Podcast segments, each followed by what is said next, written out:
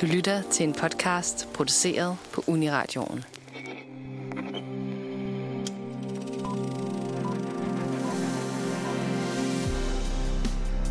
Biograferne åbner igen efter mange måneders nedlukning grundet coronavirus. Og vi på filmmagasinet Nosferatu glæder os så meget til at komme ind i mørket med popcorn i hånden og se de nye premierefilm på det store lærred, de var lavet til. I denne uge, der nørder vi ud om biografoplevelsen, og vi kigger på de udfordringer, biograferne har mødt gennem filmhistorien. Velkommen til.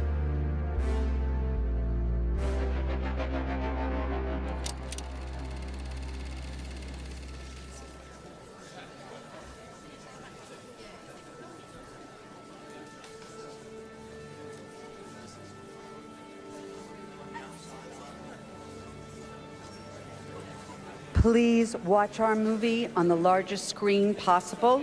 And one day, very, very soon, take everyone you know into a theater, shoulder to shoulder, in that dark space, and watch every film that's represented here tonight. Sådan lød Frances McDormands anbefaling, da hun som producer modtog Best Picture-prisen for Nomadland sidste uge. Tag biografen så snart som muligt og se nogle gode film. Og heldigvis så er det i denne uge, at biograferne i Danmark genåbner efter lang tid, og der er rigeligt med gode premierefilm. Blandt andet nogle af de Oscar-nominerede, eller Oscar-vindere på nuværende tidspunkt, som snart kan ses i, de, i, det, i det allerbedste format. Og vi fra filmmagasinet Nosferatu har tænkt os at gøre nøjagtigt som Fran siger. Biografoplevelsen er i de seneste år blevet udfordret af streamingtjenester som Netflix, HBO og Disney+, som har ændret måden, vi ser film på. Og covid-19 har ikke hjulpet på det. Biografens status som vigtig kulturinstitution er mere omdiskuteret end nogensinde før. Det er ikke første gang, biffen er i krise. Forholdet mellem hjemmeunderholdning og biografturens værdi har formet filmhistorien i lang tid, siden 1950'erne i hvert fald. Mit navn er Gustav Stubbe Arndal, og i dag der snakker jeg med Karoline Geia Bjergård Balstrøm Hej Gustav. og Ida Hugge. Hej. Og vi skal snakke først omkring noget, noget filmhistorie, øh, og så diskuterer vi øh, biografens betydning øh, i dag, og snakker om, hvad biografen betyder for os, og deler nogle af vores personlige øh, filmoplevelser. Og vi nørder selvfølgelig ud om, hvorfor det er så vigtigt at have biografen for, øh, for filmmediet. Så ja, i de seneste måneder, så har vi selvfølgelig set en masse film derhjemme i stuen, og haft nogle gode filmoplevelser, øhm, ligesom mange lyttere nok har. Øhm, men lad os, lad os starte med det, vi har savnet i den hjemmeoplevelse. Hvad for nogle slags film er det, vi virkelig bare skal tage i biografen for at se? Hvilke slags film synes I mister mest, øh, når man ikke er med det store publikum eller på det store lærred? Hvad, hvad, hvad, hvad, hvad siger du, øh, Karoline? Og altså, det, der er jo det der slogan, rigtige film skal ses i biografen, ikke? Og det er der jo bare noget om. Øh, jeg synes virkelig på ingen måde, at min egen lille hjemmebiograf, som jeg har måttet leve med øh, det seneste års tid, er nok. Jeg er virkelig stor forbruger af, af biografoplevelsen, og jeg synes, det er så vigtigt et rum, og så vigtigt i det hele taget bare at kunne dele kulturoplevelser med andre. Øh, Nogle går til koncerter øh, uafbrudt og hungrer efter Roskilde Festival, og jeg venter på øh, den næste filmfestival øh, og en ny stor premierefilm, som jeg har glædet mig til at se. Øhm, og for mig er det nok særligt det der med, at billede og lyd bare går hånd i hånd. Jeg ved godt, man siger, at man ser en film, men jeg synes virkelig også, at man hører filmen. Øhm, og der må jeg nok sige, at sådan noget som øh, en, en god øh, actionbasker, eller bedre nu nok en gyserfilm, dem kan jeg godt lide at se i biografen. Også mest med dem i gyserne, fordi så kan jeg se dem derovre, og så kan jeg forlade rummet. Og så er min egen stue ikke blevet besudlet af et eller andet øh, spøgelse, som jeg kommer til at tage med mig hjem igennem min, øh, min DVD-afspiller eller sådan noget. Øh, så, så jeg sætter stor pris på at se en, noget sådan eller The Ring eller sådan noget. Den kan jeg godt se ude, sådan, så jeg ikke tager det med mig hjem. Har du det også sådan, øh, Ida? Uh, ja, uh, The Ring skal man så virkelig ikke se derhjemme, hvis det handler om, om, om at få spøgelser gennem video videobåndet.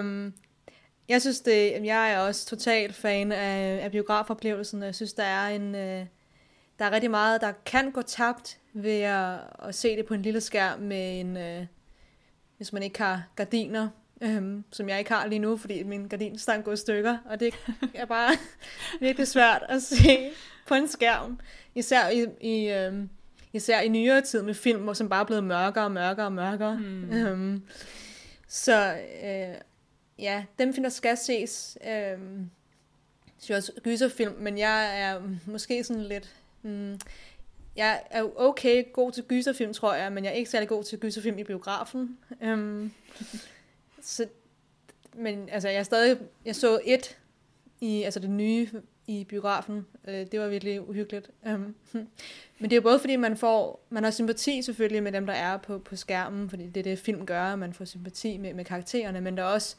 empati med dem, der sidder ved siden af en, og den, deres reaktion påvirker virkelig ens egen reaktion på, på filmen. Men øh, jeg ved ikke, om jeg tror, jeg er sådan lidt ene, alene om det, men jeg er jo kæmpe stor Christopher Nolan-fan. Um, ej, jeg kan godt, det? ej, jeg vil godt være med der. Det er ikke altid godt, men for det meste der. um, nå, det er godt, det er meget godt. Jeg troede, at um, jeg troede, jeg skulle stå med flaget alene. Men jeg synes, at, at um, hans film, som virkelig er sådan nogle experience-film, um, har, um, har virkelig, passer virkelig godt ind i, uh, i, i i biografen. Øhm, og jeg er altid, jeg, jeg stoler så meget på ham, at jeg altid, jeg altid glæder mig til at komme ind og se en Christopher Nolan film biografen, og jeg har savnet øh, at se dem. Jeg kan huske, at hen over lockdown, så var der sådan en Christopher Nolan filmvisning øh, i Cinemax, hvor de viste Interstellar og Inception, og så Dark Knight-trilogien. Og det var, sådan, det var lidt min lockdown treat. um, og så var jeg inde til Ringenes Herre. Uh, det var lige inden, at de lukkede ned sådan for godt for godt. Um, så jeg, jeg glæder mig virkelig meget til at komme i biografen igen. Glæder du dig også, Gustav, til at komme i biografen? Åh oh ja, øh, jeg har faktisk på nuværende tidspunkt allerede været til en, øh, til en pressevisning. Øh, fa- fa- faktisk øh, på Nomadland.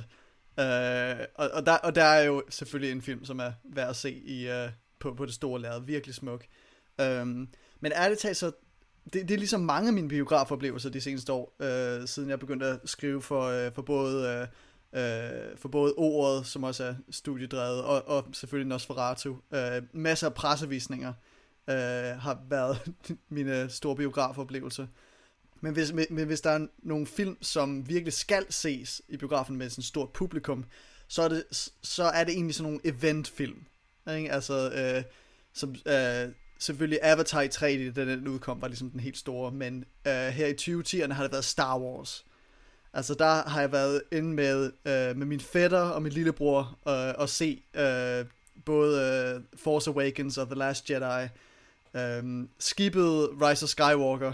Øh, hvilket jeg, ikke, jeg ikke skammer mig over. Men, men, men bare det der at sidde i, i en pakket sal i øh, Imperial eller i Cinemax og bare øh, når, når det der A Long Time Ago in a Galaxy Far Far Away kommer op, og så er der mm. sådan stille og mørkt et øjeblik, før de første John Williams toner begynder ba, ba, da, og der kommer mm. Star Wars, og hele salen er bare klar. Det er, det er sådan en, det er, det, det, det er sådan en, man ikke skal gå glip af i biografen. Altså, medmindre det er The Rise of Skywalker, selvfølgelig. um, men udover det så, um, så kan jeg også lide at holde øje med øh, steder som, øh, som Cinemateket, øh, der nogle gange har genud, genvisninger af, af klassiske film, øh, at, at de har fået den, øh, nogle gamle filmspoler frem af det. Det, det er simpelthen noget helt anderledes at se øh, så, sådan, nogle, øh, sådan nogle klassikere i, i, det, i det faktiske format, i stedet for at, øh, at, at finde den bedste øh, DVD eller streaming øh, mulighed øh, for, for at se dem. Det, det, det, det synes jeg virkelig tilføjer noget til at, til at kunne værdsætte, hvad der egentlig er særligt ved, ved sådan nogle gamle film. Mm. Øhm, det, er måske lidt et filmnørdet svar, men, øh, men, det, men det er mit svar, øh, og sådan er det. Mm. Jeg vil også sige, Gustav, at øh, nu nævner du lige Nomadland, som jo ikke er den store øh, actionbasker, men der synes jeg faktisk også netop, det er sådan nogle film, der er enormt vigtige for mig i hvert fald at se i biografen. Sådan som Nomadland eller Minery, som lige er kommet ud, eller noget lidt mere langsom øh, arthouse, hvis den lige skal derover af, eller sådan, fordi vi er jo i en tid nu, hvor vi potentielt kan se en film, hvor end vi vil, hvis vi bare lige hiver telefonen op, og vi kan sætte den på pause, og vi kan lige sms'e i mellemtiden og sådan noget. Og der er jeg bare forfærdelig. Altså mit attention span på øh, arthouse-film derhjemme, det ryger simpelthen så hurtigt, så jeg har brug for at gå ind i biografen og se Nomadland. Fordi ellers så ved jeg, at jeg, at jeg sådan flyder lidt væk og kommer til at hive telefonen frem. Jeg er forfærdelig. Jeg ved det godt. Vi er også, det er også bare virkelig svært at lade være med lige hurtigt at pause og gå på toilettet, eller sådan. Ja, det, det, det kræver noget disciplin i hvert fald. Ja. Jeg kan huske første gang, jeg var inde og se øhm, hvad hedder det, Order of the Phoenix, Harry Potter Order of the Phoenix i biografen. Øhm, der var jeg ude på toilettet, for jeg sad og holdt mig virkelig, virkelig længe, og så var jeg, kunne jeg ikke holde den længere, så jeg var ude og, og tisse og kom tilbage igen. Og det var lige der, nu vil jeg ikke spoil noget, men det var, det var en meget stor, meget vigtig scene i Harry Potter. Åh, ja.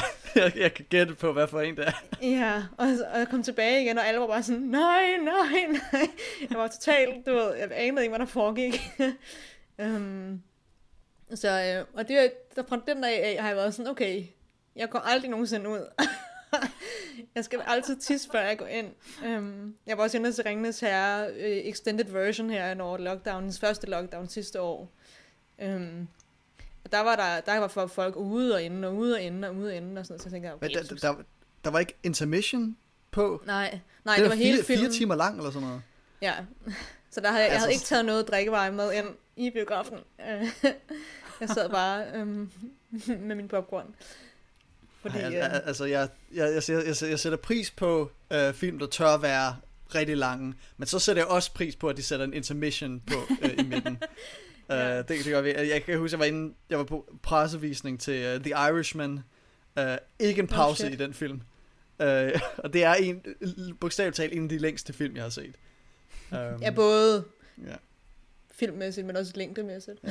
Det, det, det, det er noget, de var bedre til øh, tilbage i 50'erne, 60'erne. Og det er faktisk der, vi skal videre til øh, nu. Vi skal lige øh, komme rundt omkring øh, noget filmhistorie, fordi netop øh, biografen øh, og filmmediet har været øh, uadskillige øh, fra, øh, fra start af, indtil der, øh, der skete nogle, øh, nogle udviklinger.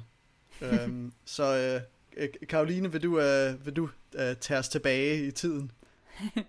Ja, jeg synes, det er meget sødt, at, at både Ida og Gustav, I nævner det der med, at det er vigtigt også lige at kunne tage sit space under en film. Øh, fordi altså biografvisning som sådan, og filmvisning generelt, det var jo egentlig ikke ment som værende sådan en stor kollektiv oplevelse. Det, det var jo tilbage i slutningen af 1800-tallet, der, der opfandt man sådan den første måde at vise film på, som hedder et kinetoskop, det ved jeg ikke, det har I måske hørt om før, som var sådan en, en fremviser, øhm, der egentlig bare var et, et hul i en kasse, som man ligesom kunne kigge ind i en person ad gangen. Og ind i den, så øh, var der en række billeder, der bevægede sig inde i, og det ved I jo, hvis der er nok billeder hurtigt nok efter hinanden, der bevæger sig, så får vi en film. Og det var egentlig sådan, man kunne se øh, film og, og gemte fangede oplevelser helt alene. Og der var ikke nogen, der troede på, at sådan filmvisning generelt ville blive noget særligt populært øh, i slutningen af, af 1800-tallet. Øh, men der var nogle gutter, der tog et, øh, et sats, øh, et brødrepar, som, som i slutningen af 1800, i 1894, på Broadway af alle steder, øh, der åbnede de sådan et kinetoskophus, hvor der var 10 kinetoskoper, så 10 af gangen kunne se film i deres helt eget tempo. De behøvede ikke at starte dem samtidig. Og så for 25 cent, så kunne man få lov til at komme indendør, så lige stikke sit hoved ind i en kasse, og så kunne man gå igen, når man øh, ikke var imponeret af den slags længere.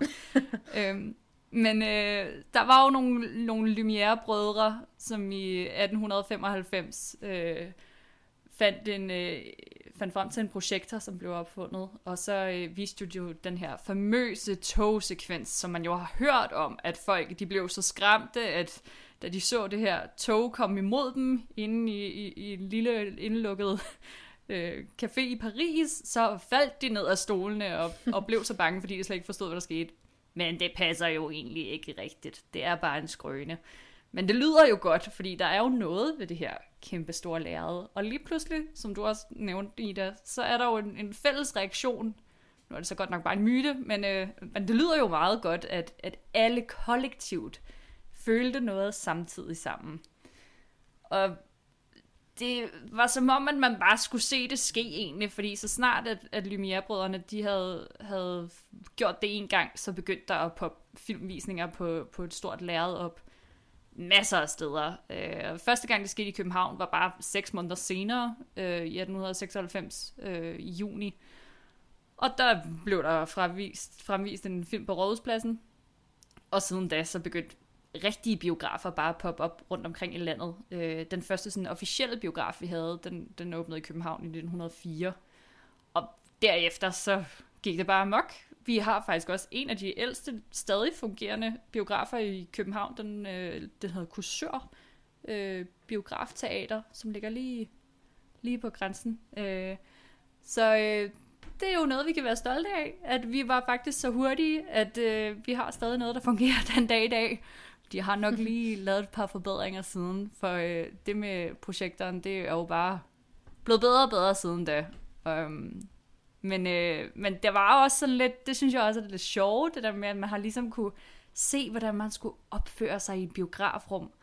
Øh, det har I sikkert også nogle, nogle holdninger til, hvordan man bør være derinde. Men sådan, yep. hvis man kigger på gamle biografvisninger, så er det sådan noget med, at du må ikke have en høj hat, og øh, kvinder skal tale lavt, og sådan noget. Og, altså sådan, det er virkelig... Øh, der er nogle oh intense God. forbud nogle gange, så øh, ja. Ja, der er nogle unspoken rules omkring, hvordan man opfører sig i en, en biograf. Selvom det er fantastisk at sidde og opleve øh, en, altså, det er jo en biografoplevelse, også at, ligesom at mærke stemningen, men, øhm, men der er ikke noget værre, end folk, der sidder lige bag en, og sidder og snakker højlydt, eller åbner deres slikpose lige i sådan, det, det er en emotionel del. Um. og, eller dem, der glemmer at slukke telefonen. Ja, ja, ja. Jeg, jeg var engang i biografen, hvor der en, der sad og så en anden film på en oh, iPad. Nej. Det var så, tænkte jeg, what happened?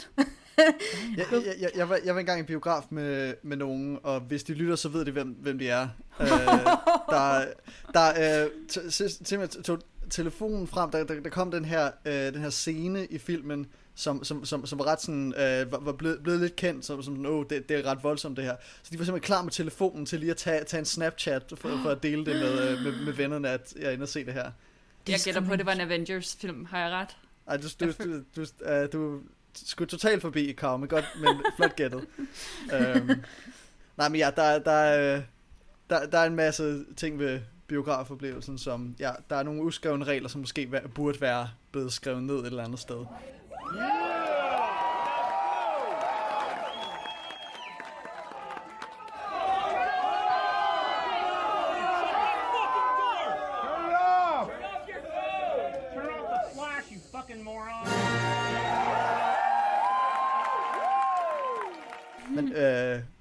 Men de, der, der er jo også øh, nogle faktiske love. Øh, er der ikke i det?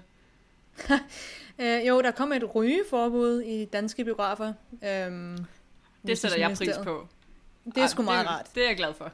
Det kom i 1948, øhm, at Justitsministeriet sagde, at nu kan man altså ikke ryge indenfor. Øhm, men så det er jo også, jeg, jeg ved ikke, hvornår det blev indført, at man ikke måtte ryge i, øhm, i fly, men det har sikkert også været på et eller andet tidspunkt deromkring, eller den her måske, nej, der var man, der man må sidde og ryge i, i flyene helt langt op i 70'erne, tror jeg. Det er altså intens, det er. Fy for ja, jeg, jeg, jeg, tror, tror, man kunne få, få en rygekabine eller en ikke-ryge øh, kabine. Man, man, man, man kunne ligesom vælge enten eller. Det skulle de måske skulle... også bare lave i biograferne, hvor man sidder i sin egen lille boks, og så kunne man se sin egen film med sin smøg. Ja, den, den er sgu man sgu meget glad for. Der, øh, at man ikke lige kan sidde med den. Altså, men øhm, så, er der jo, så kommer der jo, kan man sige, drive, drive-in biografer. Der kan de jo få lov til at sidde i deres bil og ryge. øhm, men det, nu, nu kommer vi til 48, så nu begynder vi at komme lidt op i tiden. Øhm, og det var også her, hvor at i 50'erne, der begyndte TV'en, øh, TV'et at komme frem, og der var jo stor skandale, øh, eller i hvert fald, man troede, der ville komme skandale om, at, øh, at biograferne ville blive få konkurrence, øh, og nu, nu skulle de ligesom finde på en eller anden noget nyt øh, måde at, at, at lokke folk i, i biografen. Um, Og i 1957, der åbnede Canada sådan en multiplex-biograf, altså det betyder bare, at der er flere skærme. Så nu var der ligesom mere, øh, mere mulighed for at øh, komme ind, komme ind, og I, der er ikke, I kan ikke få den her oplevelse, øh, igen oplevelsesideen, når man, man kommer til en biograf for at få en oplevelse, og ikke bare se en film. Um, så de prøver ligesom helt sådan at overgå sig selv, så de ikke mister publikum. Og så kommer vi op til den næste del, som er 3D. Det er ligesom den næste udvikling. Uh. Uh, lidt tilbage jeg, til det der... Jeg, jeg, jeg, troede, uh, jeg troede, James Cameron opfandt 3D i 2009.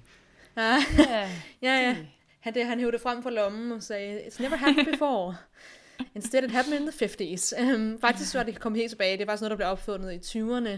Uh, selvfølgelig ikke, ikke lige så uh, kan man sige, avanceret, som vi har det i dag. Um, og i 50'erne, der, der kom ligesom tilbage igen. Der begyndte man sådan at reklamere for, for den her nye oplevelse, man kunne få, i stedet for bare det her sådan dumme, simple flimmerkasse tv øh, derhjemme. Og øh, det var i 53, at, at de her sådan nye skal man sige, features eller sådan teknikker inden for 3D øh, kom frem. Og det var også her, den, den film, der hedder House of Wax, som er en Warner Brothers film, øh, brugte stereofonisk lyd for første gang. Den, nye, den eneste, den første 3D-funktion med stereofonisk lyd, altså at der er øh, lyd to steder, kan man sige. Øh, og så i, i, i starten, da 3D kom frem, så var det sådan noget med, at det var i forlystelsesparker, det var, det var sådan nogle, det var ligesom en, en forlystelse næsten.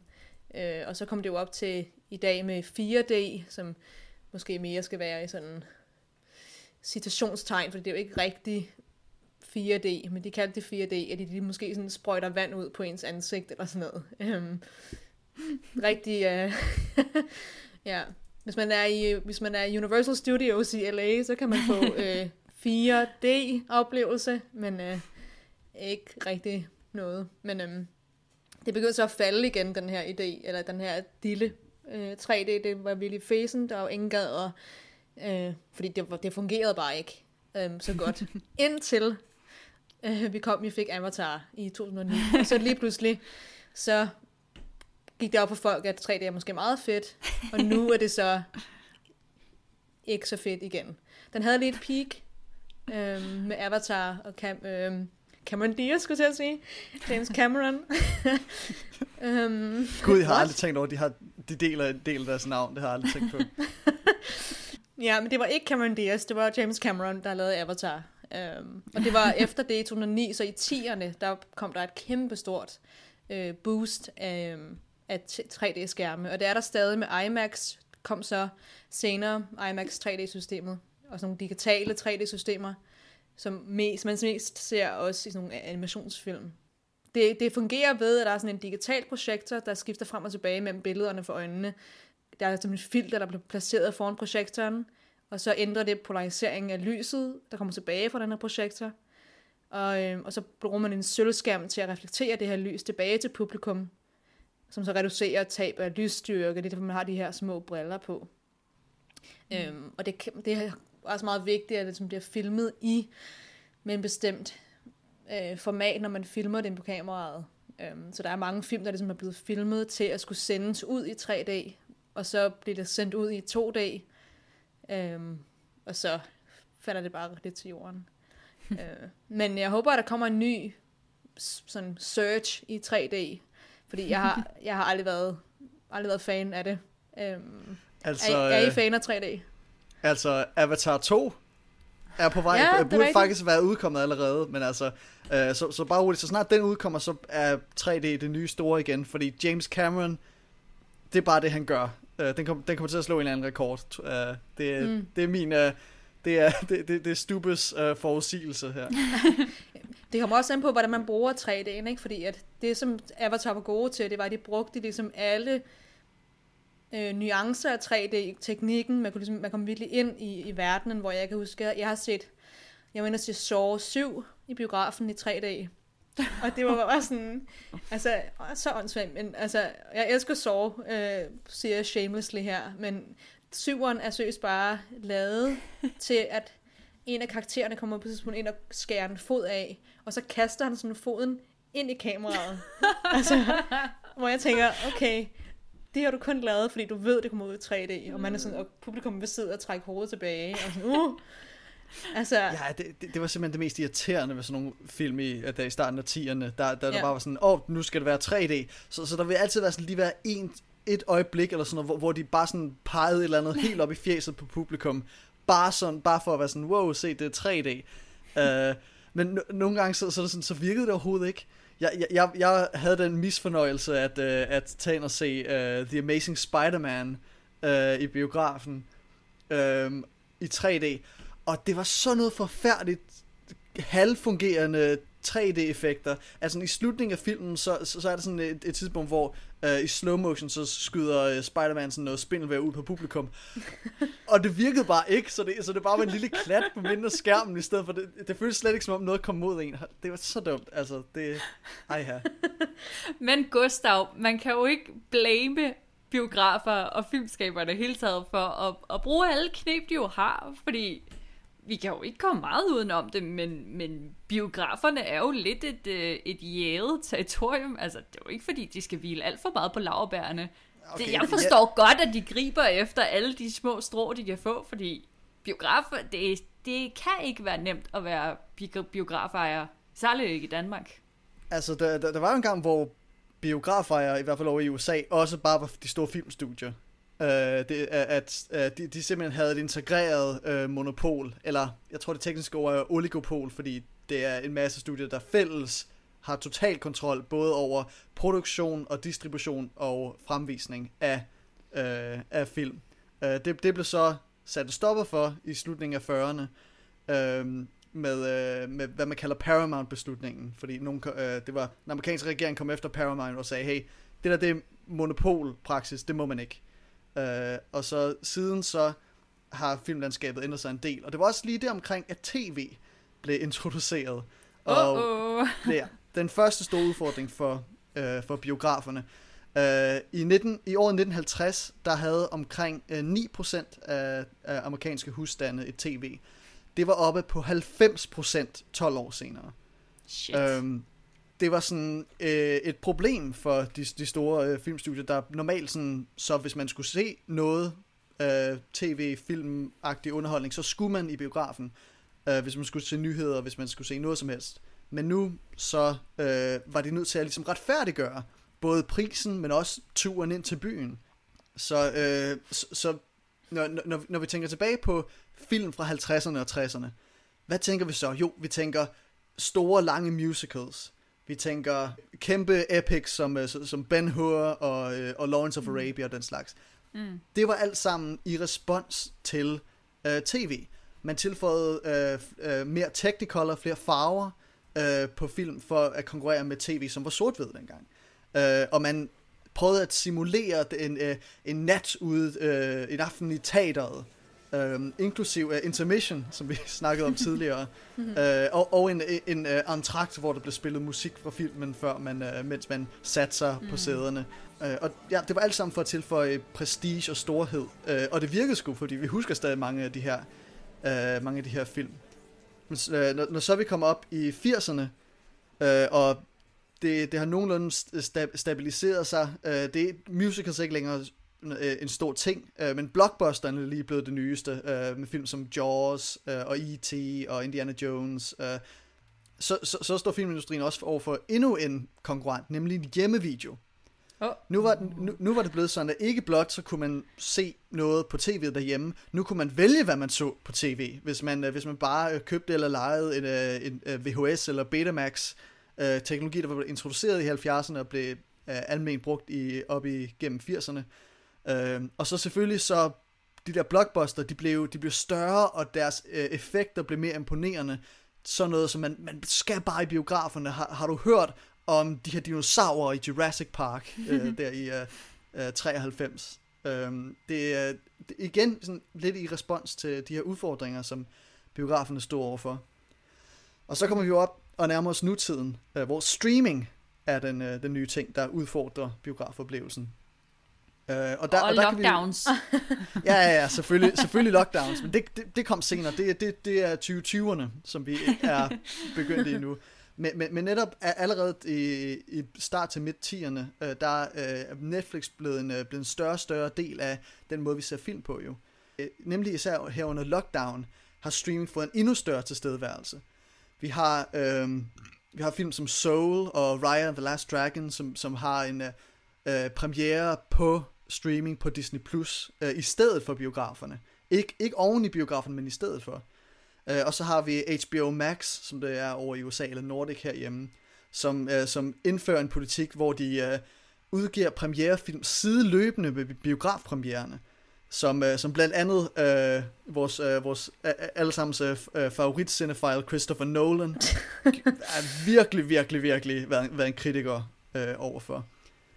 Så at det, det er jo ligesom det er ligesom den situation, vi står i lige nu, hvor øh, imens biografen har været lukket, så har vi ligesom set et kort blik af, hvad en alternativ verden ser ud, øh, hvor man ikke kan gå i biograferne, og hvor alle de store film, øh, de ender på, øh, på, på streaming med det samme, øh, og, og, og ikke får den her, øh, altså det her format øh, at, at, at gøre brug af øh, for det brede publikum.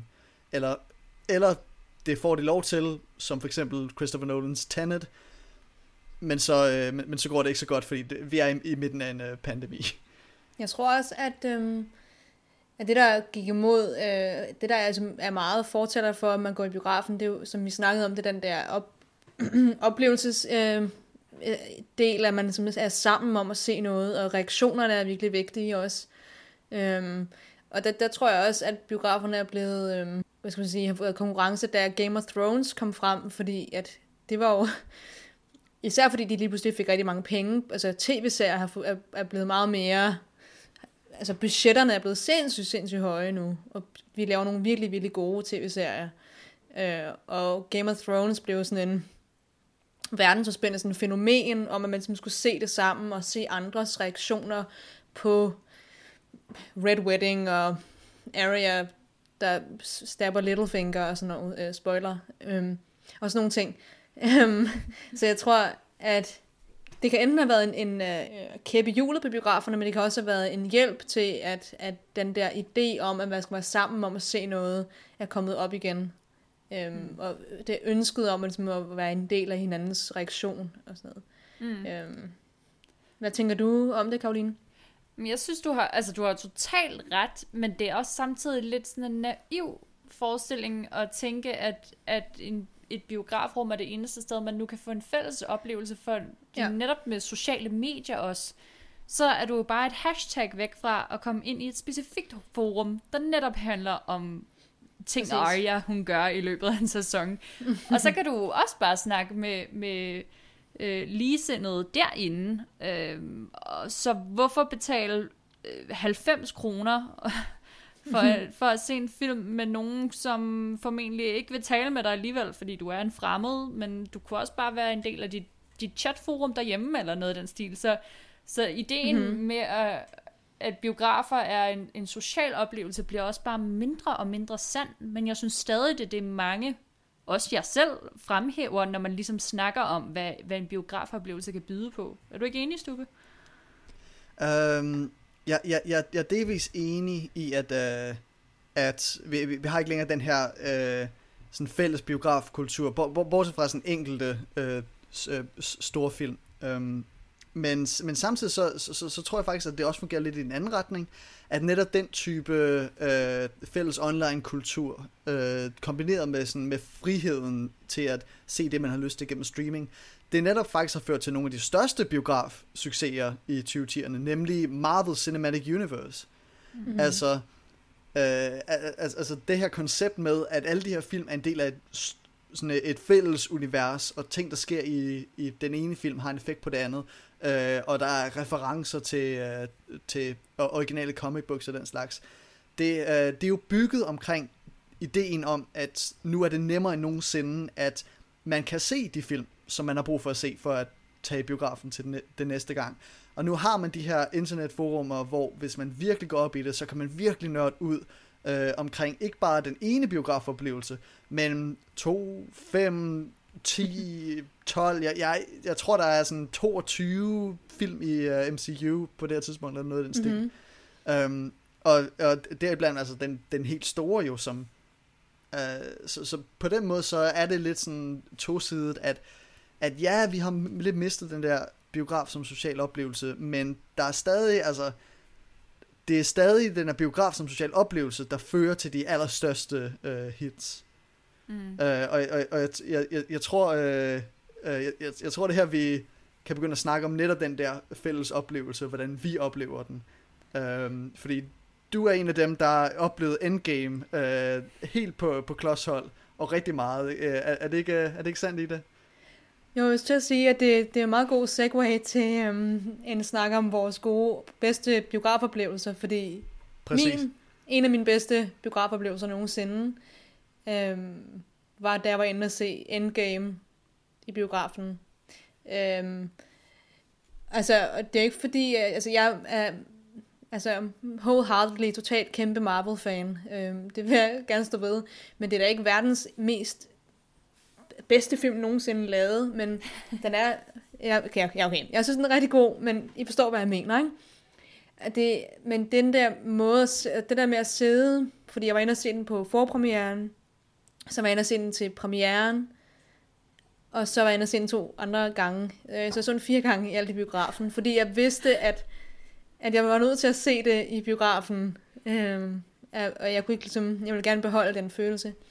Og der var jeg inde og se den i til forpremieren, der kunne jeg, var det tydeligt at mærke, at jeg var inde i et rum med andre folk, som var kæmpe Marvel-fans, fordi man skulle betale ekstra, for det første skulle man betale ekstra for at komme ind og se den til forpremieren, og man skulle forudbestille i lang tid før, øh, for at se den i Imperial på forpremiere.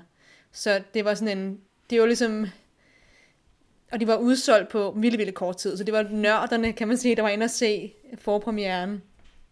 Og det var bare en fantastisk oplevelse at sidde og mærke følelsen af, at det var, det var virkelig sådan en community af, af Marvel-fans, der sad og råbte af skærmen, og vi stillede os, os op og klappede, da Captain America griber Milner, og, øhm, og hulkede, da Tony døde, og øh, det var bare sådan en, en, øh, en vidunderlig oplevelse, øhm, som ja, jeg ikke ville kunne få, hvis jeg sad. Jo, selvfølgelig ville jeg have de samme reaktioner selv, men det var bare ikke den samme følelse, hvis jeg så den hjemme i min stue.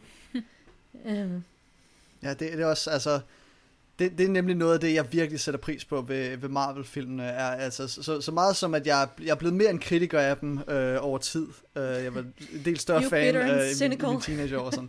nej, nej, nej, men, men netop at de, øh, at, at de, de er en af de få ting, der virkelig holder den der fælles biograffølelse i live. Den der følelse af at være super spændt og bare se den her vigtige premierefilm. Ikke? Og det, det er jo, altså, jeg, jeg, jeg, jeg tror en eller anden dag, så kommer man til at snakke om netop sådan nogle der øjeblikke på samme måde, som øh, ældre filmfans i dag snakker om, at dengang de var 12 år gamle og i 1977 og sad der og så, øh, og så den første Star Wars film og den der kæmpe mm-hmm. rumskib kom kørende, og man er bare sådan, wow, det er nemlig sådan nogle typer øh, filmoplevelser, der, øh, der virkelig, altså, nogle gange så er der virkelig brug for de der kæmpe store film, som ikke nødvendigvis er sådan en super autør høj kunst, men netop er sådan nogle, yes, nu sidder vi her, og nu oplever vi dele med noget sammen. Det, det sætter jeg pris på. Der er også mange i min, min, mine forældres generation, som kan huske, da der var inde til Star Wars. Den, jeg ønsker, jeg kunne tage en uh, speaking of Endgame, tidsmaskinen tilbage og se, uh, og være en del af dem, der så fik lov til at se A New Hope i biografen. Um, har du en, en op- oplevelse i biografen, du husker, Karoline? mm, ja, altså, hvis jeg, hvis jeg skal tænke på biografer, så tror jeg måske bare ikke, jeg er så meget til de der store masser, som I begge to lidt snakker om, det der med sådan at have et helt publikum, der reagerer, eller sådan, hvor man nærmest kan se sådan ripple effekt gennem folk, når, når de opfatter ting og sådan noget. Det, jeg går sgu ikke så meget op i det. Jeg kan godt lide, når folk de sidder ned, og de lader være med at klappe, og de bare fokuserer på filmen. Jeg tror, jeg du vil ikke have en hat foran dig. Så. Nej, jeg vil ikke have en hat. Altså, jeg, øh, jeg, jeg er i biografen for at få et stort lærred og en stor lyd. Øhm, mm-hmm. Og folk skal gerne opføre sig ordentligt, øh, fordi ellers så bliver jeg sgu lidt træt. Øhm, men jeg har måske også, altså, jeg, jeg bliver også nærmest sådan lidt, lidt øh, generet over at tænke på, hvor, hvor irriterende jeg på et tidspunkt har været, når jeg har været i biografen. Fordi da jeg sådan begyndte at date, der var det virkelig biografrummet, jeg brugte, fordi det var en fantastisk mm. måde at være sammen med en person, man er super usikker på. Vi behøver ikke at snakke sammen. Jeg behøver ikke at vide, hvad dine interesser er. Vi skal bare se den her film sammen, og når vi har gjort det, så har vi klaret det. Og så kan vi sige farvel ved Vesterport station, når vi har været i Palads. Og så kan vi gå hver vores vej, og så har det bare været den bedste date nogensinde. Um, min første date har jeg googlet mig frem til, må være i, uh, i 2012, hvor jeg så en Tim Burton film, der hedder Dark Shadows med Johnny Depp, som jeg ikke tror, oh, nogen nej. kan huske. jeg, jeg, jeg, jeg kan huske den, jeg så den ikke, men jeg kan stadig huske den. Hold da. Det, det, det, det er sådan en bummert i alles karriere. Altså. Ja, ja, men jeg kan så også sige dig, jeg kan heller ikke overhovedet huske den, fordi det eneste, jeg fokuserede på, var, hvor min hånd var i forhold til hans hånd. og, og altså sådan, jeg sad bare og stirrede ned i det der armlæn. Øhm, og vi lavede den der med popcornene, hvor vi, vi begge to rækker hånden ned samtidig. Oh, og nej. det var bare det bedste øjeblik i hele mit liv. Øhm, ja, og så... Altså, jeg har... Øh, okay, ja. Har, har du været på date i dig i biografen? jeg skal bare til at sige, jeg har kun været på dårlige date i biografen. Ah. Ja, altså, okay. det, det, jeg, jeg synes, det var... Øh, jeg har været på en meget... Jeg vil ikke, jeg vil ikke sige, hvilken film jeg så, for så ved vi i hvert fald så ved personen, det var. Um, men det var virkelig, virkelig akavet. Fordi han, bare, han sad bare og kiggede på mig under hele filmen, for jeg tror, oh, jeg gerne, han ville have, at, at vi skulle kysse eller et eller andet. Og det var bare ikke ligesom det, som mm, der var mm. lagt op til, øh, fra min side i hvert fald. Um. Men jeg vil sige, et pro-tip er, at man kan altså også godt, uh, man kan godt, jeg har udviklet min teknik lige lidt siden, ikke? Okay, ja, og nu, give me some uh, advice, please. um, nu, nu er det vigtigt jo, altså to, det er to sekunder, to sekunder, jeg, jeg, jeg tager lige notesbloggen uh, frem her. Go ahead. Um, du skal tjekke på, hvornår din partner griner, Gustav. Og nu som om du aldrig... Ja. Øhm, og så er det meget vigtigt, at man, at man virkelig giver udtryk for løbende, hvornår man synes noget er sjovt, og hvornår noget er tragisk og sådan noget. Fordi, fordi nu screener jeg mine øh, potentielle partnere inden, og hvis de ikke griner, og det er seriøst, jeg har legit dumpet en person, fordi vedkommende ikke reagerede ordentligt til en film, som jeg virkelig gik op i. oh, det var øhm, godt. Så ja, jeg synes virkelig, det er vigtigt, det der med lige at sidde og skule lidt til siden fra nu af. Sådan, om bliver der grin? Sådan, og det, det kan virkelig være. Det er et turn-on, altså. Det synes jeg. Hvis, hvis man griner de samme steder, som jeg gør, så kan vi godt finde ud af noget. Det, det er en meget sige. god uh, indikator, men så skal det også bare være en rigtig film, man ser, ikke? Så det er film, der er vigtig. At... Ja, det er rent nok. Det, du skal ikke sidde og se det ved jeg ikke. I, I, I, I kan over film det var, vi så bagefter. Ja. hvad, med, hvad med dig, Gustav? Har du haft nogle gode uh, 20 on 20 oplevelser? eller har du nogle uh, honorable mentions? uh, ja, altså jeg... Der sætter uh, jeg dig lidt jeg, op jeg, til fail, fordi jeg ved, du var i biografen med din farmor. Nej, faktisk ikke så meget, som jeg, som jeg havde lyst til. Uh, men jeg, en, en, af de, en af de oplevelser, jeg, jeg gerne vil nævne, det er, uh, de, uh, de viste the, uh, the Sound of Music i, uh, mm. i Cinemateket oh. her for, jeg tror det er et par år siden efterhånden. Um, og der, der inviterede min farmor ind, fordi det var, det var en film, uh, hun på en eller anden måde lidt havde misset, eller også havde hun set nogle, uh, nogle dele af den på tv en gang, men ikke helt uh, kunne huske den hele.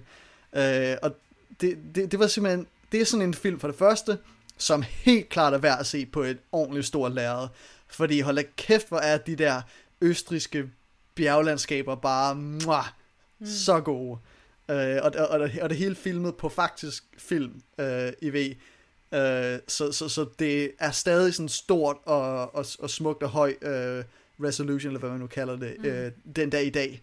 Uh, modsat sådan nogle digitale film fra 90'erne, som man har nødt til at uh, lave alt muligt med for at uh, få til at være op til par. Um, så, det, så det er i hvert fald en oplevelse, uh, jeg gerne vil nævne. Og så også, um, nu ved jeg, hvordan vi, vi har snakket om sådan, oh, at sådan, have det der store publikum, uh, så, så, så man ligesom er viber med energien, og der har jeg selvfølgelig altså de der uh, the, the Last Jedi, um, for eksempel, uh, kan, kan huske virkelig fedt at være med det store publikum, men jeg vil også give et skud til at være alene i salen.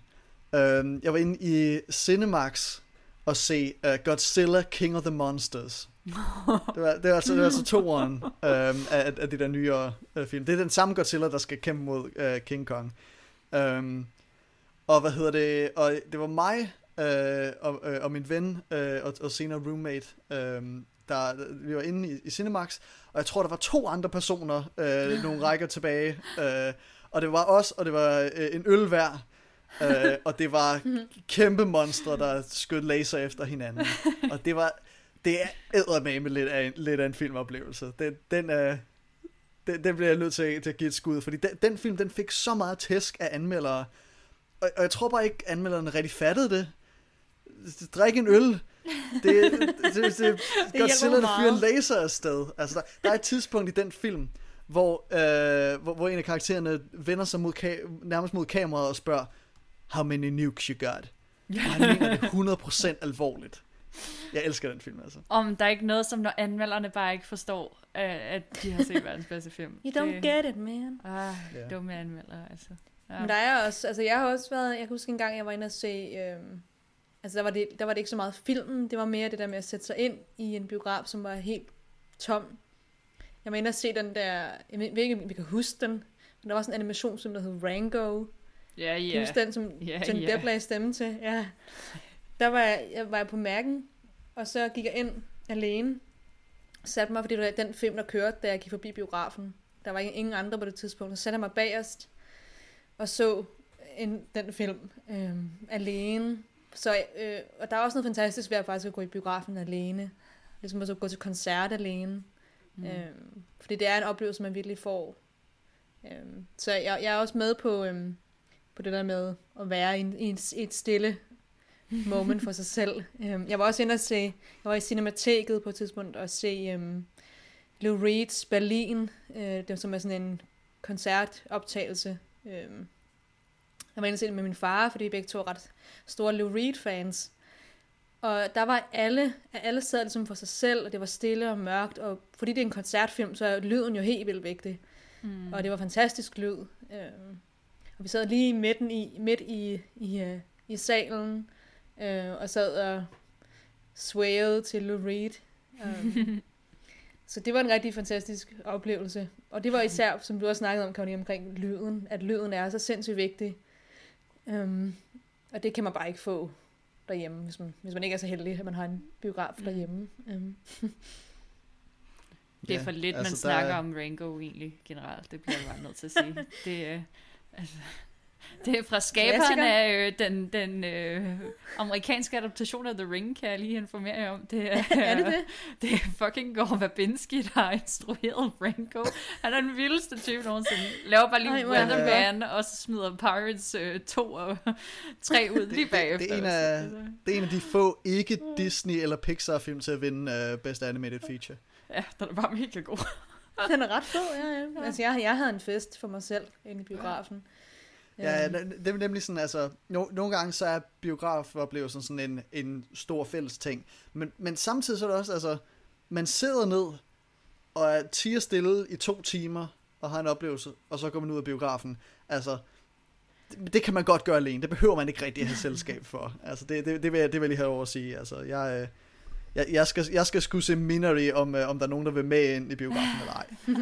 og det, det er jo også det, altså, det kan også ødelægge vildt meget en film at gå i biografen, hvis publikum er irriterende, um, som vi snakkede om. Så det er også, altså, jeg er totalt med på, at publikum er med på den, ligesom jeg var, der var inde til Endgame, fordi vi alle sammen var, vi var med på den samme, og vi forstod alle referencerne, og vi tidede, vi tidede stille på de rigtige tidspunkter, øhm, og vi råbte på de rigtige tidspunkter. Øh, men Ja, og være i biografen med, med røvhuller omkring sig. Og med dårlig lyd. Øhm, jeg, var, jeg var inde og se... Jeg kan ikke engang huske, hvad det var. Jo, det var den der Crimson, Crimson Peak. Den der mm. Del Toro gyserfilm. Tom Hiddleston. Hvor at, med Tom Hiddleston, ja. Hvor at, øh, at hvad hedder det, spolen inde i, i projektoren gik et stykker tre gange. Og så til sidst så brændte den ud. Oh my god. så vi måtte gå, og så komme tilbage igen og få vores penge tilbage, og sådan helt kogt. Det er også lidt Men, et tegn øhm, på, hvor dårlig den film er. selv, selv projektor var sådan, nej. you don't deserve this. Ja. Jamen, jeg kan godt lide, jeg kan godt lide, du har sådan, det lyder næsten som om, der er lidt 10 bud for, hvordan man ikke skal være i, i en biograf. Mm-hmm. det leder os på en måde faktisk lidt over til, øh, til et lille klip, jeg har taget med til jer i dag, faktisk. Øh, for er der noget mere meta, egentlig, end øh, biografscener i film, af folk, der ser film i den film, du ser? Oh ja. Al- al- you altså, know altså, what I mean. altså, altså ingen, ingen, ingen kan nørde om film bedre end film kan.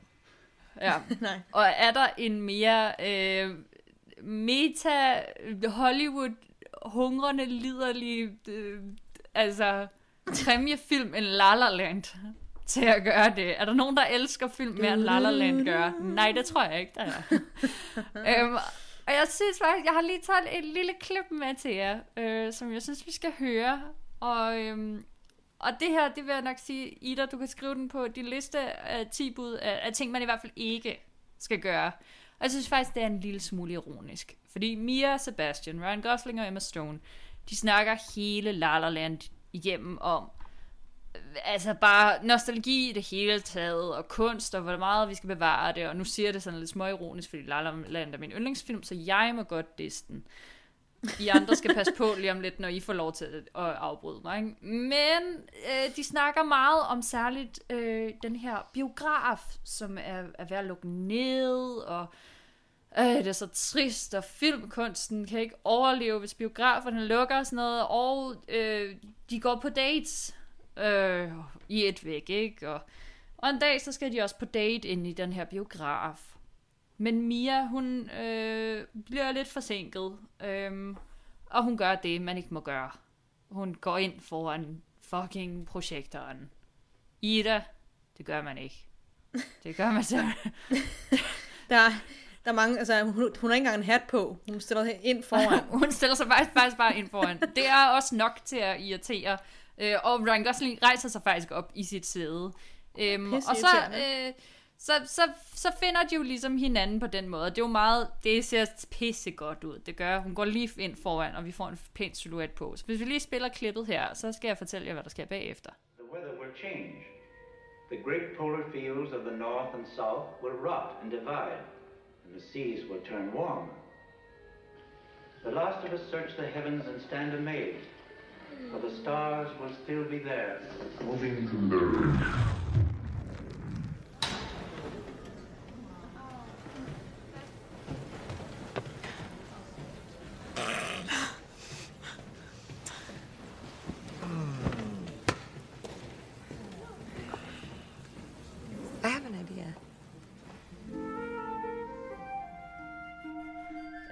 Mia, hun går ind foran øh, projekterne og ødelægger det for alle andre, men øh, det, det ser jo godt ud, så det er jo lige meget, og meget romantisk, altså, det er da en dejlig måde lige at finde hinanden på, hvis man ikke, man kunne også bare lige have kigget ned ad rækkerne, set, sidder Ryan Gosling der et sted, han er ikke særlig nem at overse, kan jeg umiddelbart forestille mig. Man kan godt gen- genkende ham på hans baghoved. Det tror jeg, jeg, jeg ville kunne. Ja. Det, jeg har også kigget meget på ham i løbet af mit liv. Ja, men, ja, det, det, det, er jo det er ganske ubehøvlet adfærd, men hey, altså, de, de er hovedpersonerne, så det, det får de lov til. Altså, det, ja. Nu er hun også hovedpersonen i alle andres film, fordi hun lige har ødelagt det hele. Nå, men anyway, men der sker hverken værre eller bedre, end at øh, de spytter jo på hele den der oplevelse, som de jo går og, og prøver at for evigt at holde fast i noget kultur, der bare er værd at dø. Øh, så det er jo lidt sjovt, og så sker der en ægte Crimson Peak. Øh, filmrullen går i brand her, som I jo også kan høre i, øh, i klippet, og så, så dør lyden jo, og så må de jo tage ud og køre sig en tur i stedet. Jeg synes bare, det er sådan at øh, jeg tror, det er mit yndlings øh, meta-eksempel på film, eller det var det jo så egentlig, indtil jeg hørte, hvad Gustavs yndlingsklip fra film er, fordi så var jeg sådan lidt, nå ja, der var jo bare lige the greatest moment in cinema ever. Ja, øh, ja, min, ud øh, ja, øh, min, min, min øh, yndlings øh, film i filmøjeblik, jeg har taget med til jer øh, øh, i dag, det er, øh, det, det, det er i hvert fald den første, der jeg kom i tanke om. Øh, en af de første, øh, Cinema Paradiso. Øh, og der har eller, du allerede vundet. Ja, Mine Aftener i Paradis, en, øh, en altså. italiensk film, som er øh, min fars yndlingsfilm. Øh, god smag, far. Mm. Uh, jeg håber, du lytter her. um, som jo, uh, det, det, det er sådan en coming of age fortælling om en, om en knæk, der vokser op i sådan en, uh, en lille italiensk landsby. Um, og op i, jeg tror det er 50'erne. Um, øhm, og hvad hedder det? Og der er, der er det største underholdning, man kan finde i landsbyen, det er, i den lokale kirke, der er der en, øh, en gammel gut, der har sat, der ligesom har improviseret en lille biograf med en projektør, der er op på, øh, på, på et lærred inde i kirkerummet. Øh, og der sidder de der italienere simpelthen bare og har en fest, imens filmen spiller. Altså det, det, er, ikke, det er ikke den der re- respekterende, øh, nu overholder vi øh, Ida Hugges øh, 10 bud om øh, biografadfærd. Øh, nej, nej, nej. Der, der, der, der, der, der, der, skal, der skal huis af de lækre filmstjerner, der skal Øh, der, der, der, skal, der skal klappes, der skal grines, der skal snakkes med hinanden. Øh, og øh, og det, vi har simpelthen den her, øh, den her biograf, den her lille stykke øh, lykke i den her øh, øh by, som øh, ikke nødvendigvis er den mest lykkelige øh, sted at, at, at vokse op. Øhm, og, øh, og det bliver så en ting, som den her øh, hovedperson ligesom tager med sig. Øhm, og der er, øh, og jeg skal ikke spolere noget, men slutningen af filmen øh, har den her rigtig smukke øh, scene, der kalder tilbage til, øh, øh, vi, vi ser ham, når han er, han er voksen, og han tænker tilbage på den tid, og virkelig, virkelig sådan fremmaner den her romantiske idé om, hvad, øh, hvad film betyder øh, for folk. Så det er i hvert fald en, jeg, øh, øh, jeg, jeg kommer i tanke om, når man, man spørger om film i film. Mm-hmm. Um, hvad, hvad, hvad med dig, Ida? Har, har du taget, øh, taget noget med til os i dag? jeg, har, jeg har gemt noget her. Øh, jeg, jeg, har taget, jeg har taget en scene med fra øhm, en af de der musicals, du snakkede om tidligere, Gustav. Øhm, på det tidspunkt var det jo også, stumfilmene begyndte at blive overtaget af talefilmene. Øh, og en af de bedste film, synes jeg, der viser det, det er Singing in the Rain. Og der er en scene, hvor at um, vores Gene, Gene Kelly, som er hovedrollen, um, spiller Don Lockwood, han er, spiller sammen med en anden fra hans stum, karriere, som er, spiller, hedder Lina Lamont, spillet af Gene Hagen. Og hun er sådan meget smuk og meget kendt stumfilms øh, skuespillerinde, men man finder så ud af, at hendes stemme er virkelig, virkelig, virkelig irriterende. og, øh, og hun kan ikke synge, og det er så det, som hele filmen handler om, at, at uh, Debbie Reynolds karakter, Kathy Selden, hun skal så doppe for, øhm, for Lina Lamont, så de tror, at det er hende, der synger. Øhm, og det her klip, jeg har taget med, det er ikke der, hvor de hun dopper, men det er en øh, filmscene, som de, hvor de prøver at vise en del af deres film til publikum. Men på grund af, at de har sat, de kunne ikke finde ud af, hvordan de skulle sætte øh, mikrofonerne i deres kostymer, så hun har sat sin mikrofon ned i hendes, øh, hendes korset. Og så fordi mikrofonen er lige der, så sidder hun med sådan nogle øh, perler øh, foran øh, mikrofonen og larmer virkelig, virkelig meget. Og hun kan ikke finde ud af, hvor mikrofonen er, så hun vender sig på hovedet, vender hovedet den anden vej, og lyden er helt sindssygt dårlig. øh, og det i stedet for at være en meget, meget sådan emotionel, romantisk scene, hvor han sidder, I love you, I love you, I love you, og kysser hende på armen, øh, så bliver det til øh, altså en humoristisk, dumt, øh, og publikum synes, det er, er, er hyldende morsomt. Så, øh, så her er et, et lille klip af, når det går, når noget går galt i, øh, i produktionen.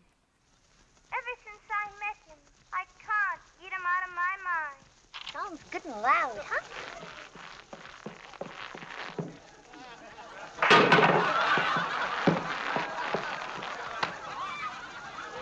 Oh, Pierre, you shouldn't come. You're flirting with danger. They will surely find you out. Your head is much too valuable. She never could remember where the microphone was, boss. Tis Cupid himself that calls me. And I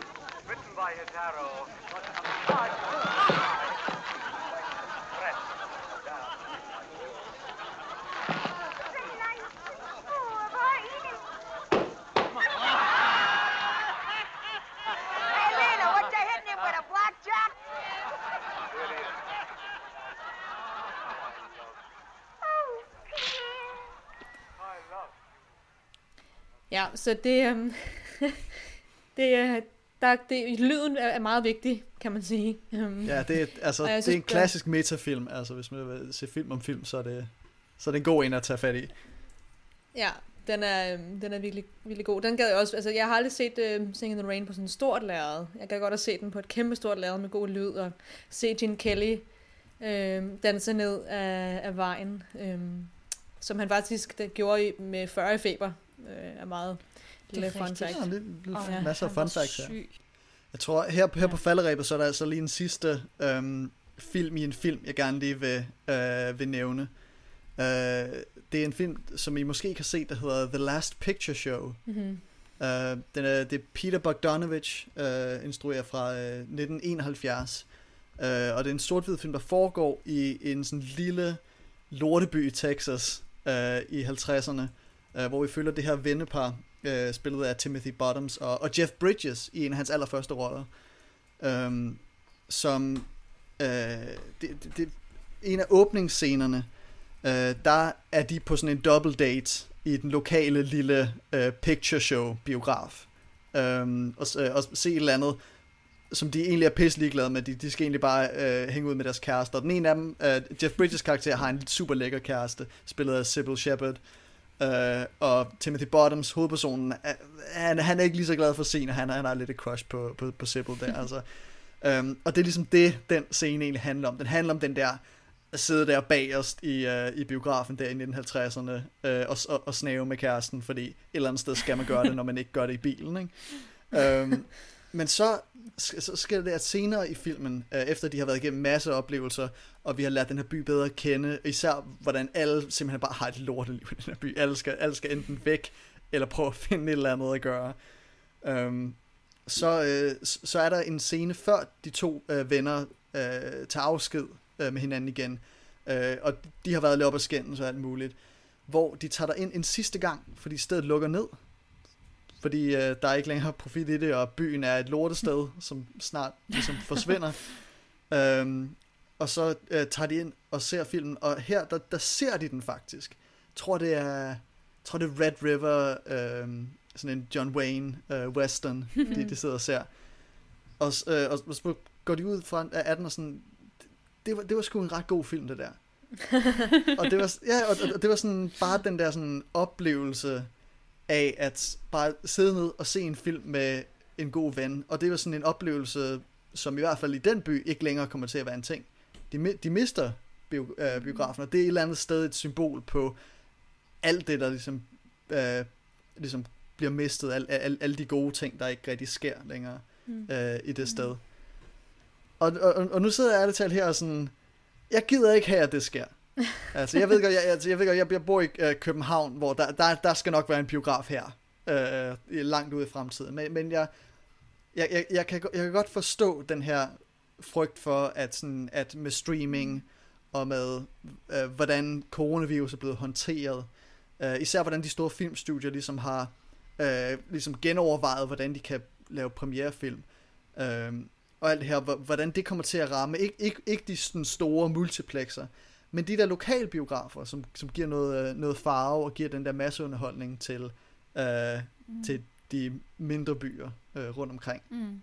Øhm, Men ja. samtidig også, Gustav, når vi sådan bare øh, at snakke super kort om det i dag, så kan vi jo også bare se, at sådan, for det første var det overhovedet ikke et koncept, som man troede på.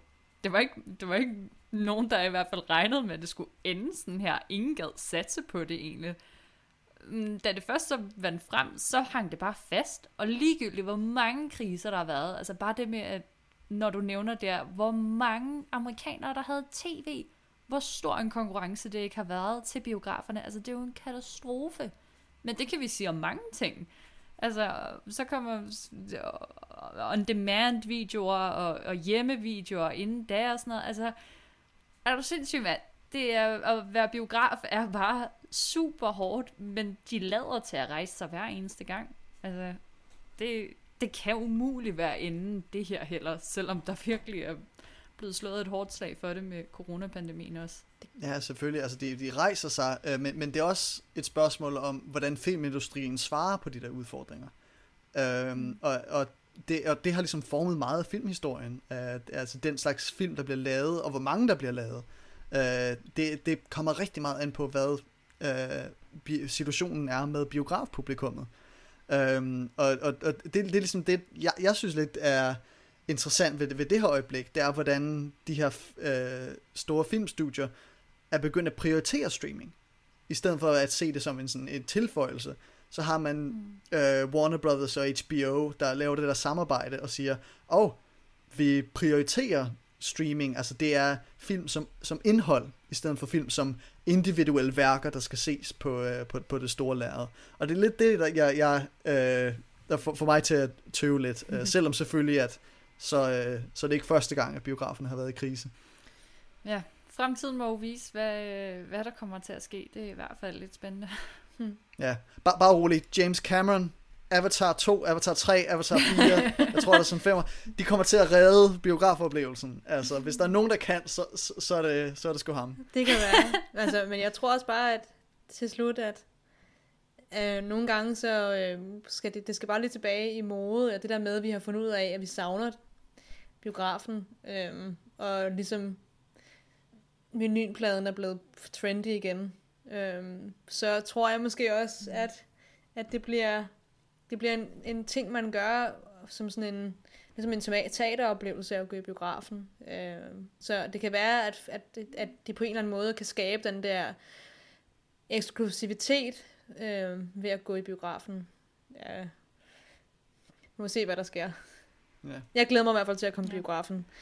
Ja. Hvad, hvad, hvad, hvad, hvad, skal du, hvad skal du ind og se her de, de, de kommende uger, øh, Ida? Men så i morgen skal jeg til en, øh, jeg skal til en presse øh, fremvisning af Chaos Walking med Tom Holland.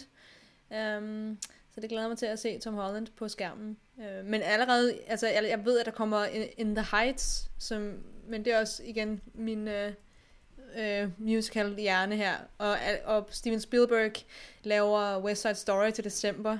Og Ikke ja, at- remake, ja. den, den glæder mig allerede meget til at se. Uh, Hvad, hvad, hvad med dig, Karoline? Hvad, hvad, hvad, har du, hvad har Ja. du af film, du bare skal, skal ind og se, når, når de kommer? Øh, jamen, det må så nok blive nogle gyser. Det må blive sådan noget Candyman og Book of Saw og Halloween Kills, fordi ellers så får jeg ikke set den. Det skal simpelthen ske på et stort lærred for mig, ellers så kommer jeg ikke øh, til at røre dem med en ildtang. Øh, Quiet Place 2 kommer jo også på et eller andet tidspunkt. Nå den, ja, det er øh, rigtigt. Den vil vi også gerne se i biografen. Selvom det er mere en, en monster thriller end en gyser, hvis du spørger mig. Har du noget, du glæder dig til, Gustav? Altså, jeg, øh, når vi er færdige med at optage her, så skal jeg få fat i nogle billetter til Minority, fordi øh, den kommer jeg ikke til presvisning på, så den, øh, den, den, skal, den skal ses i biffen. Øhm, jeg, jeg, jeg, jeg, jeg, må, jeg må følge Francis McDormands råd der. Øhm, Og Spider-Man Og så- kommer i år. Gør den ikke det? Eller det næste år? Jo, Spider-Man Jo. kommer. Og Black Widow. Black Widow Mm. glæder mig til. Mm. Ja, Ja. øh, jeg, jeg, øh, jeg, jeg, jeg glæder mig mere til, hvis, hvis vi skal snakke sådan nogle store film, så øh, glæder jeg mig rigtig meget til Dune. Ja, jeg skulle sige det. Ja, sådan, at Denis Villeneuve kan dele med lave film, der sådan virkelig er lavet til det store lærred. Øh, uanset hvad det handler om. Men, men her der er det øh, virkelig sådan en ambitiøs stor film, som, virk, som jeg virkelig håber bliver et stort hit, fordi øh, altså Dune er, Dune er en fed bog, og, øh, og et, et fedt franchise, som, som ikke rigtig har ble, haft succes endnu, og det, og det fortjener det sgu. Øh, hvis, øh, hvis Star Wars kunne det, så, så kan Dune også. Øh, Jeg håber ikke HBO øh, ødelægger det alt for meget for den øh, films chancer. Oh, og Avatar Ej, 2 selvfølgelig. Avatar 2 bliver, øh, bliver, bliver et- kæmpe hit og en fantastisk underholdning. Fordi det, det er James Cameron, og det, det, det er det, han gør. Ja. Jeg satser Så- også på, at uh, Cameron Diaz kan få os tilbage i biograferne. Ja. ja. Men, uh, jeg- husk, ja. når I uh, ender i biograferne, så uh, lad nu være med at stå op midt af det hele. Lad være med at gå ind foran lærredet. Mm-hmm. Lad være med at råbe. Lad være med Lige at meget, hvor romantisk det er. Ja, det ikke smid popcorn op foran projektoren, selvom det er fucking sjovt. Tro mig, jeg har prøvet det.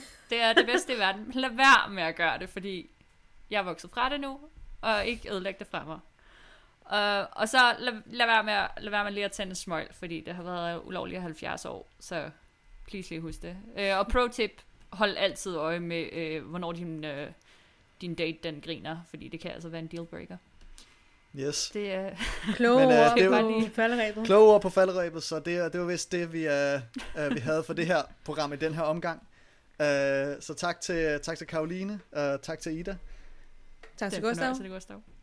Og, øh, og ja, det, øh, det var alt for denne gang på, øh, fra filmmagasinet Nosferatu. Øh, vi håber, I øh, har, har nydt det. I kan følge øh, Nosfer, Nosferatu ind på nosferadio.dk øh, eller på Facebook eller Instagram, øh, hvor vi øh, ugentligt øh, udgiver både radioprogram, men også artikler og anmeldelser af premiereaktuelle film, som nogle af dem, vi har snakket om øh, her i dag. Øhm, og ja, vi ses vel i, øh, i I den, biografen. mør- I den mørke sal. I den mørke sal med det store lærred. Tak for den gang.